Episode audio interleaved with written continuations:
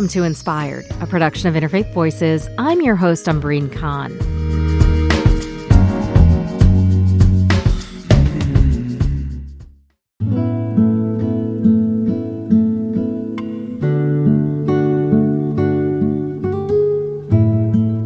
Among the world's Western democracies, the United States is the most religious.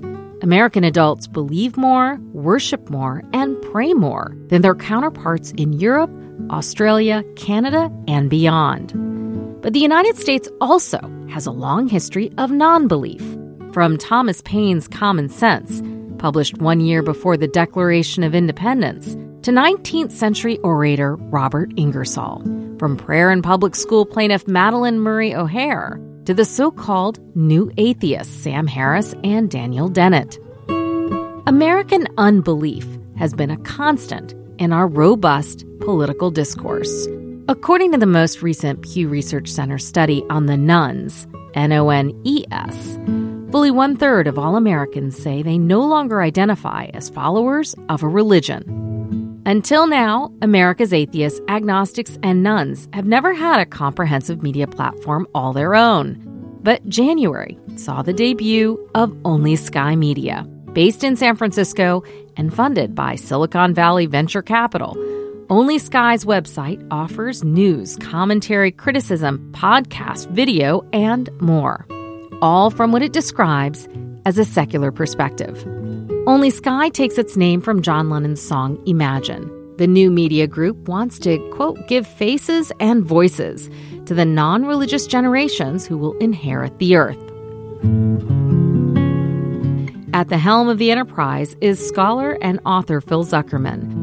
He is not a newcomer to the field. In 2011, he founded the first secular studies program in the United States at Pitzer College in Claremont, California. In a New York Times interview with Laurie Goodstein, Zuckerman described himself as culturally Jewish, but agnostic atheist on questions of deep mystery. For many years, he taught in Denmark, one of the world's most secular countries, and has over the last two decades written several books about atheism. Since announcing their launch in January, only Sky has generated buzz in media circles at a time when new digital multimedia companies are competing for audiences. But if you create it, will they come? That's one of the many questions producer Kimberly Winston set out to answer this week. The topic is one near and dear to Winston. For five years, she covered the non religious beat for the Religion News Service. She knows that non religious Americans are, by definition, notoriously diverse to organize and difficult to define, in part because the terms can mean radically different things depending on context. Words like secular. After all, this audience includes people who abhor religion to those who never think about religion at all. This week, producer Kimberly Winston takes a closer look at Only Sky, and she begins with its editor, Phil Zuckerman, describing his vision.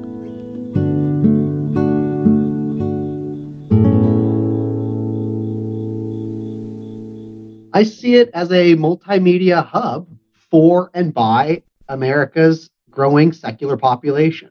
Is a platform for commentary, news, articles, podcasts, videos, and conversation, specifically with America's 85 something million non religious Americans in mind. And let's get some terms defined because these terms are often squishy and we're not always talking about the same thing. Will you define for me the term secularism, atheism, and humanism? Yes. So, secularism, unfortunately, to be confusing, I think has three main meanings. The first one describes what should be or ought to be the relationship between government and the state. So um, most versions of secularism here want there to be uh, some type of government neutrality when it comes to religion or a, uh, a public sphere free of religious coercion or favoritism. And that serves everyone better. It serves religion better, it serves the government better, and everybody, all religions are treated equally, and no religion is treated equally. So that's one version of secularism. We might want to call that political secularism or Jeffersonian secularism. The second version of secularism has to do more with um, ideologies and movements aimed at debunking uh, religion or disabusing people of their religious beliefs. So think of Sam Harris, Richard Dawkins, Christopher Hitchens, the New Atheists. They didn't say much about separating church and state. They were talking about irrationality of religious beliefs, the harm that religion does, the, the problems with faith. So that kind of secularism is a kind of philosophical or personal view that religion is bad and ought to be uh, done away with or minimized. You might call that philosophical secularism. And then finally, the third secularism is just a kind of descriptive term to talk about a growing irreligiosity in culture or society, kind of a demographic shift, or even culturally. Like, so if you start to see, you know, more stores are sell- are open on Sundays, uh, fewer blue laws, more places selling alcohol, less limits on um, traditionally restricted things, you know, women having more rights, or um, kind of just secularism as a kind of growing proportion of the population being not religious and that being felt in society. Which of these three is only Sky intended for, or is it, you know, more than one? I think it's all of the above. I think all only Sky above. wants to be a big tent. Only Sky does not want to push a particular version of secularity or a strictly atheistic version. It sees itself as a kind of post religious space. So mm-hmm. some people who are post religious are, you know, hardcore, strong uh, atheists. Uh, some are angry at religion. Others are more happy humanists who, uh, or even have a benign attitude towards religion or don't even think about religion at all. So I think Only Sky definitely supports the political goals of separation of church and state. I think some contributors and readers of Only Sky uh, sort of have an anti-religious ethos. And then I think the third part is just that, yeah, there are many people just living more secular lives uh, wanting to understand secular culture better. So I think Only Sky is trying to cast the widest net possible and, and meet secular post religious Americans where they're at.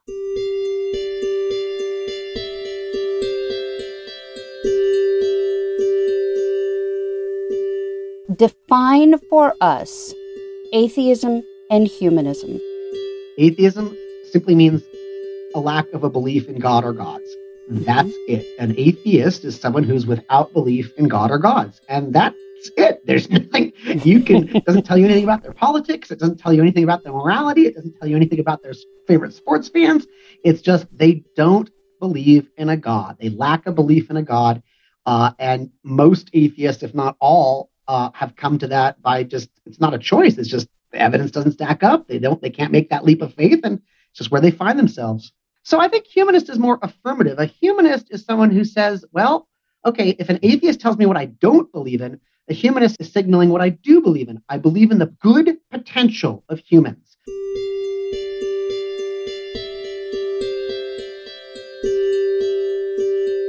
We recognize that some humans can be awful and we have a and humans have the potential to be heinous and, and immoral and horrible, but we also have the potential to be altruistic, charitable, justice seeking, justice enacting. And it's that aspect of humanity that we pin our hopes on. We think that only humans have the ability to solve the world's problems. Only humans have the ability to alleviate suffering. Only humans have the ability to make this planet greener and safer and more loving.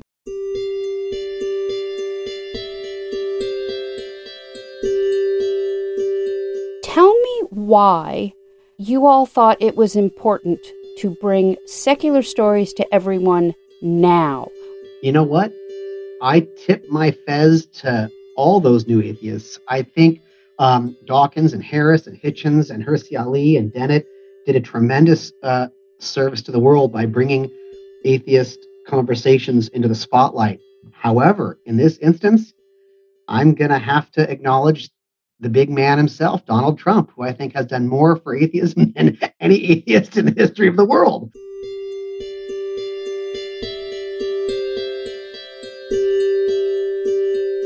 I think this was really a reaction to seeing the might of the Christian nationalists in our nation, mm. the, the might of the conservative white evangelical camp, which is such a minority and yet has such a out of proportion power. As we see it, religious fundamentalists dominate our Supreme Court right now. Most are Catholic, but they adhere to that kind of Christian nationalist agenda. You had a White House under Trump that was largely faith based.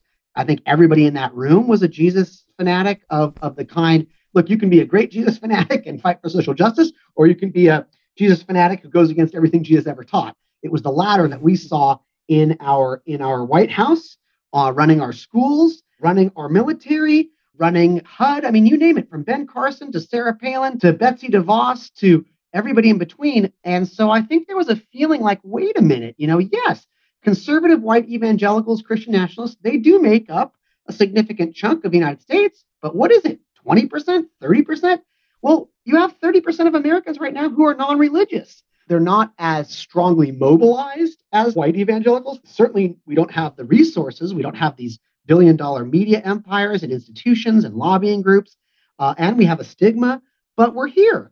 And I think there was a feeling in the wake of Trump's calamitous reign that secular American voices needed to have a place at the table. So I would say most of us on board um, have been active in secular community for 20 years, trying to build secular community long before Trump had his reign of terror.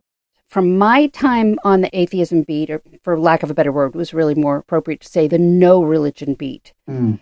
It is a huge spectrum. I would argue it is as big as a spectrum as the spectrum of Christianity. Mm. You can find zealots and you can find people who don't really care, you know, just mm. don't really think about it.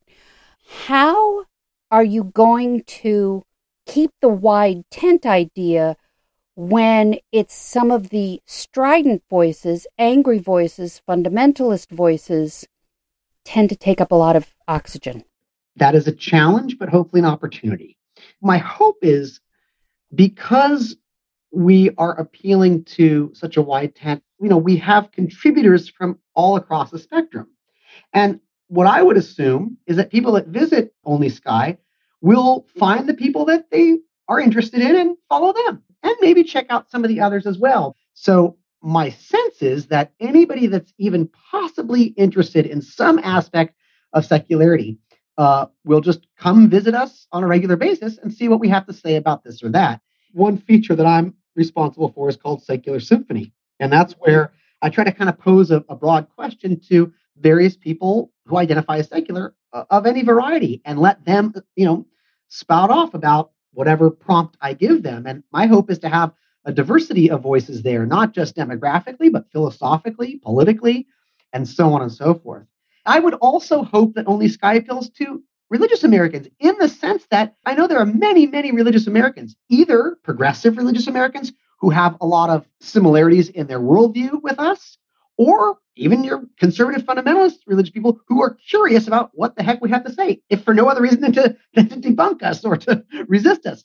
If the goals of secularism are to be advanced, people who are not at all religious are going to have to have allies in the religious world, right? I mean, there mm. are Christians, Jews, Muslims out there, and many other types of believers who think all of these things that we know are part of the humanist and secular agenda, you know, abolishing the death penalty, you know, fixing climate change, LGBTQ rights, women's rights, women's access to healthcare, all of those things are on the humanist agenda. Well, there are also plenty of religious people who believe those things should happen too. So, how can only Sky be a tool for bringing those people together on a topic that they share goals in. Now, when you talk about the secular agenda, I don't know if there is a secular agenda or the secular agenda. I think there are multiple agendas. I think the biggest that almost everybody can agree with is, you know, separation of church and state. And, and that's just a kind of American value, or at least it used to be, or ought to be, or should be. That we can certainly rally around, and we can find many allies religious, non-religious, because those who understand that principle knows it protects them all. It protects all of us. In terms of the agendas of, you know, uh, reducing religion's might in society, it kind of depends. Some people see religion as a real force for good in terms of charity, altruism, community, heritage, and so on and so forth. But there is this kind of progressive element which you know about. You, know, you don't have to be a progressive politically if you're secular. Some secularists are right wingers. Ayn Rand was a you know right winger. She was an atheist. So just because you don't believe in God doesn't mean you suddenly sign on to a progressive political agenda. But the data shows that the vast majority of secular Americans do lean left, do lean progressive. If our agenda is to create a greener world, a more just world, a more equitable world, a world where women and men enjoy equal rights, where LGBTQI people enjoy equal rights, where, you know, all these things, then yes, I think we work, we would need to work hand in hand with those that share that agenda, whether they're atheists or Christians or Muslims or Jews or Hindus or Buddhists, no matter what. And I hope those bridges are built and sustained and watered. One thing you mentioned was that you said atheism or, or non religion has a stigma.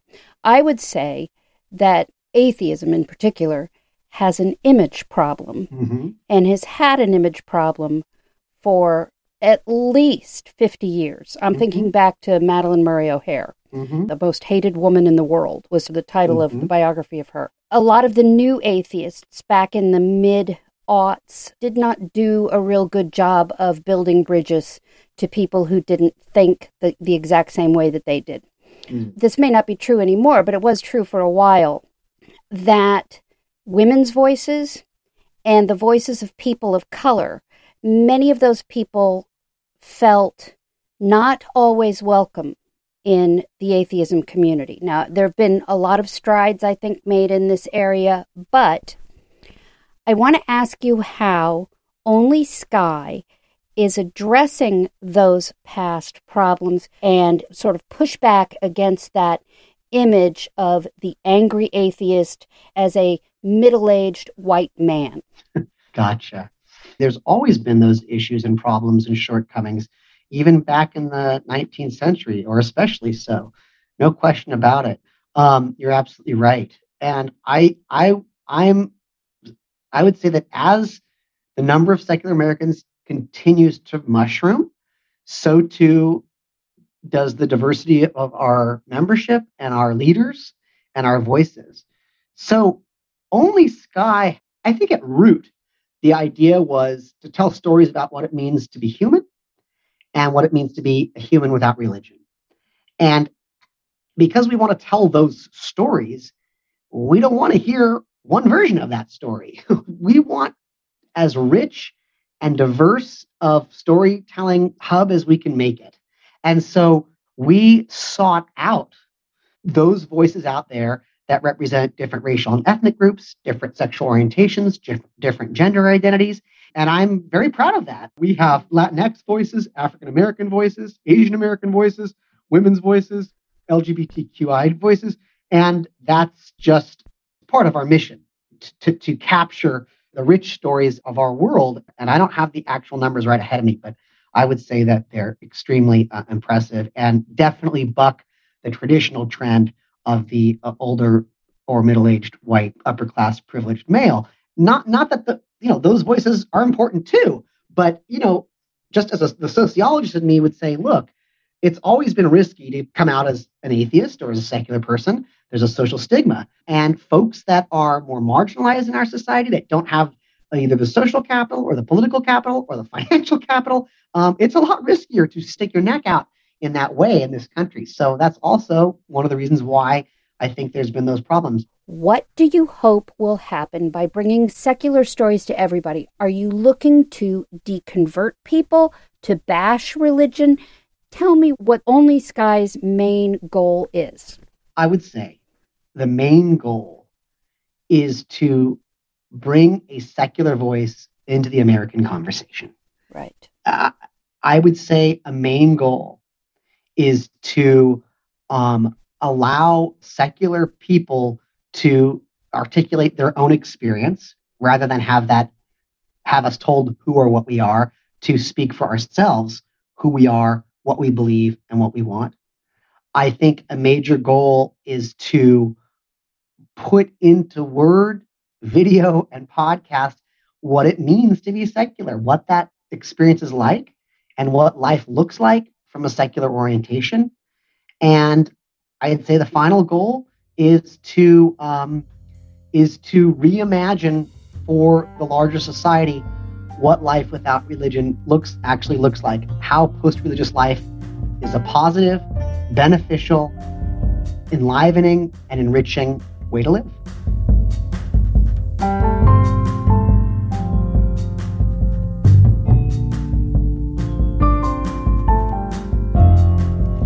Zuckerman is the editor of Only Sky Media. He's a professor of sociology and secular studies at Pitzer College in Claremont, California. The author of several books, including Living the Secular Life, What It Means to Be Moral, Faith No More, and Society Without God. When we come back, producer Kimberly Winston talks to the man funding Only Sky. We'll be back after this short break. Stay with us.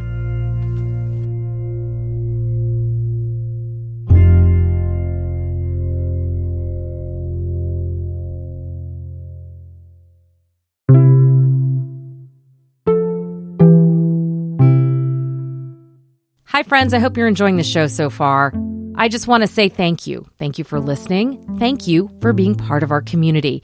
I don't know if you know this, but we are on the air all the way from Richmond, Virginia to Ketchikan, Alaska, and in so many places in between. We're a national show, and we are a small and mighty team committed to bringing you stories and sounds from around the world that convey not only the diversity and the pluralism of our country, but the beliefs that are shaping our world, our politics, our culture, and the ideas that sustain us and inspire us to think about where we are going. And that brings me to this question. If you value us, if you enjoy listening and appreciate what you're hearing, I want to ask you to take a moment to consider becoming a sustaining member of Interfaith Voices or make a one time donation at interfaithradio.networkforgood.com. That's interfaithradio.networkforgood.com. Thank you, and let's get back to the show.